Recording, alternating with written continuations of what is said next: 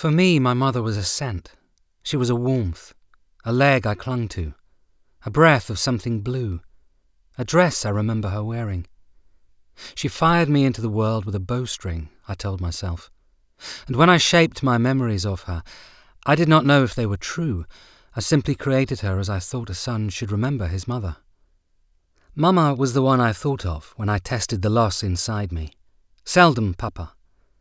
Sometimes I asked myself if he would have been like all the other fathers in the district men in Home Guard uniforms, in football trainers at old boys' practice, getting up early at the weekends to volunteer at Saksum's local association of hunters and anglers.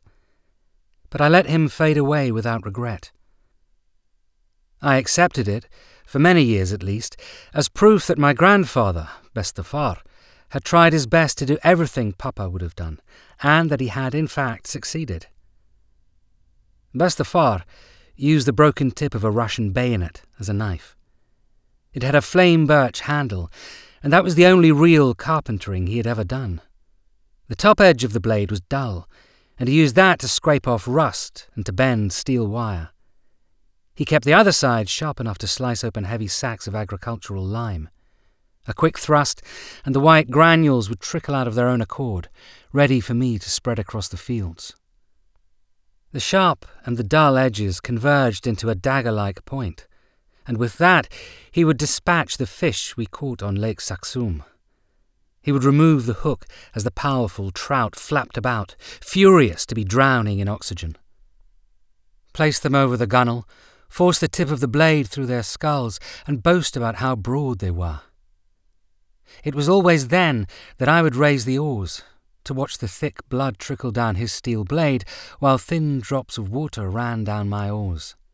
But the drops flowed into each other. The trout bled out and became our fish from the lake. On my first day of school, I found my way to my desk and sat down. On it was a piece of card folded in half, with Et fort hirifiel in unfamiliar writing on both front and back, as though not only the teacher but I too had to be reminded of who I was. I kept turning to check for Bestefar, even though I knew he was there. The other children already knew each other, so I just stared ahead at the map of Europe and the wide chalkboard, blank and green like the ocean. I turned once more, concerned that Bestefar looked twice as old as the other parents.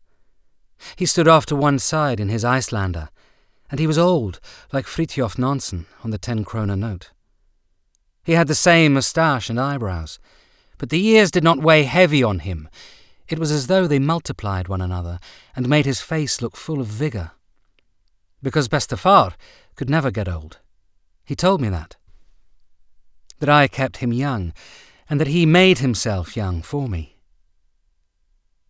My mother's and father's faces never grew older.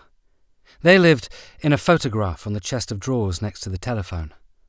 Papa wearing flares and a striped waistcoat, leaning against the Mercedes. Mama crouching to pet Pelle, our farm dog. The dog looks as though it is blocking her path, as if it does not want us to leave.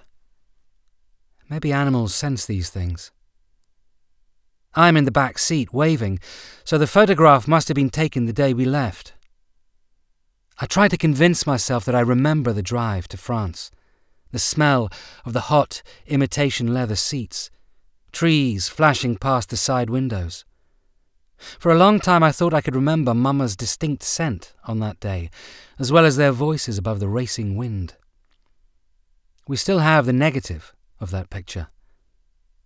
Bestefar did not send the film for processing straight away. At first, I thought it was to save money. Because after this last photograph of Mama and Papa, Christmas Eve, midsummer net fishing, and the potato harvest was still to come. It was not obvious at the time, but I think he waited because you never know how a picture is going to turn out, not until it comes back from the lab. You have an idea, an expectation of how the subjects will settle, and within the emulsion, Mamma and Papa would live a little longer, until the developing bath fixed them forever.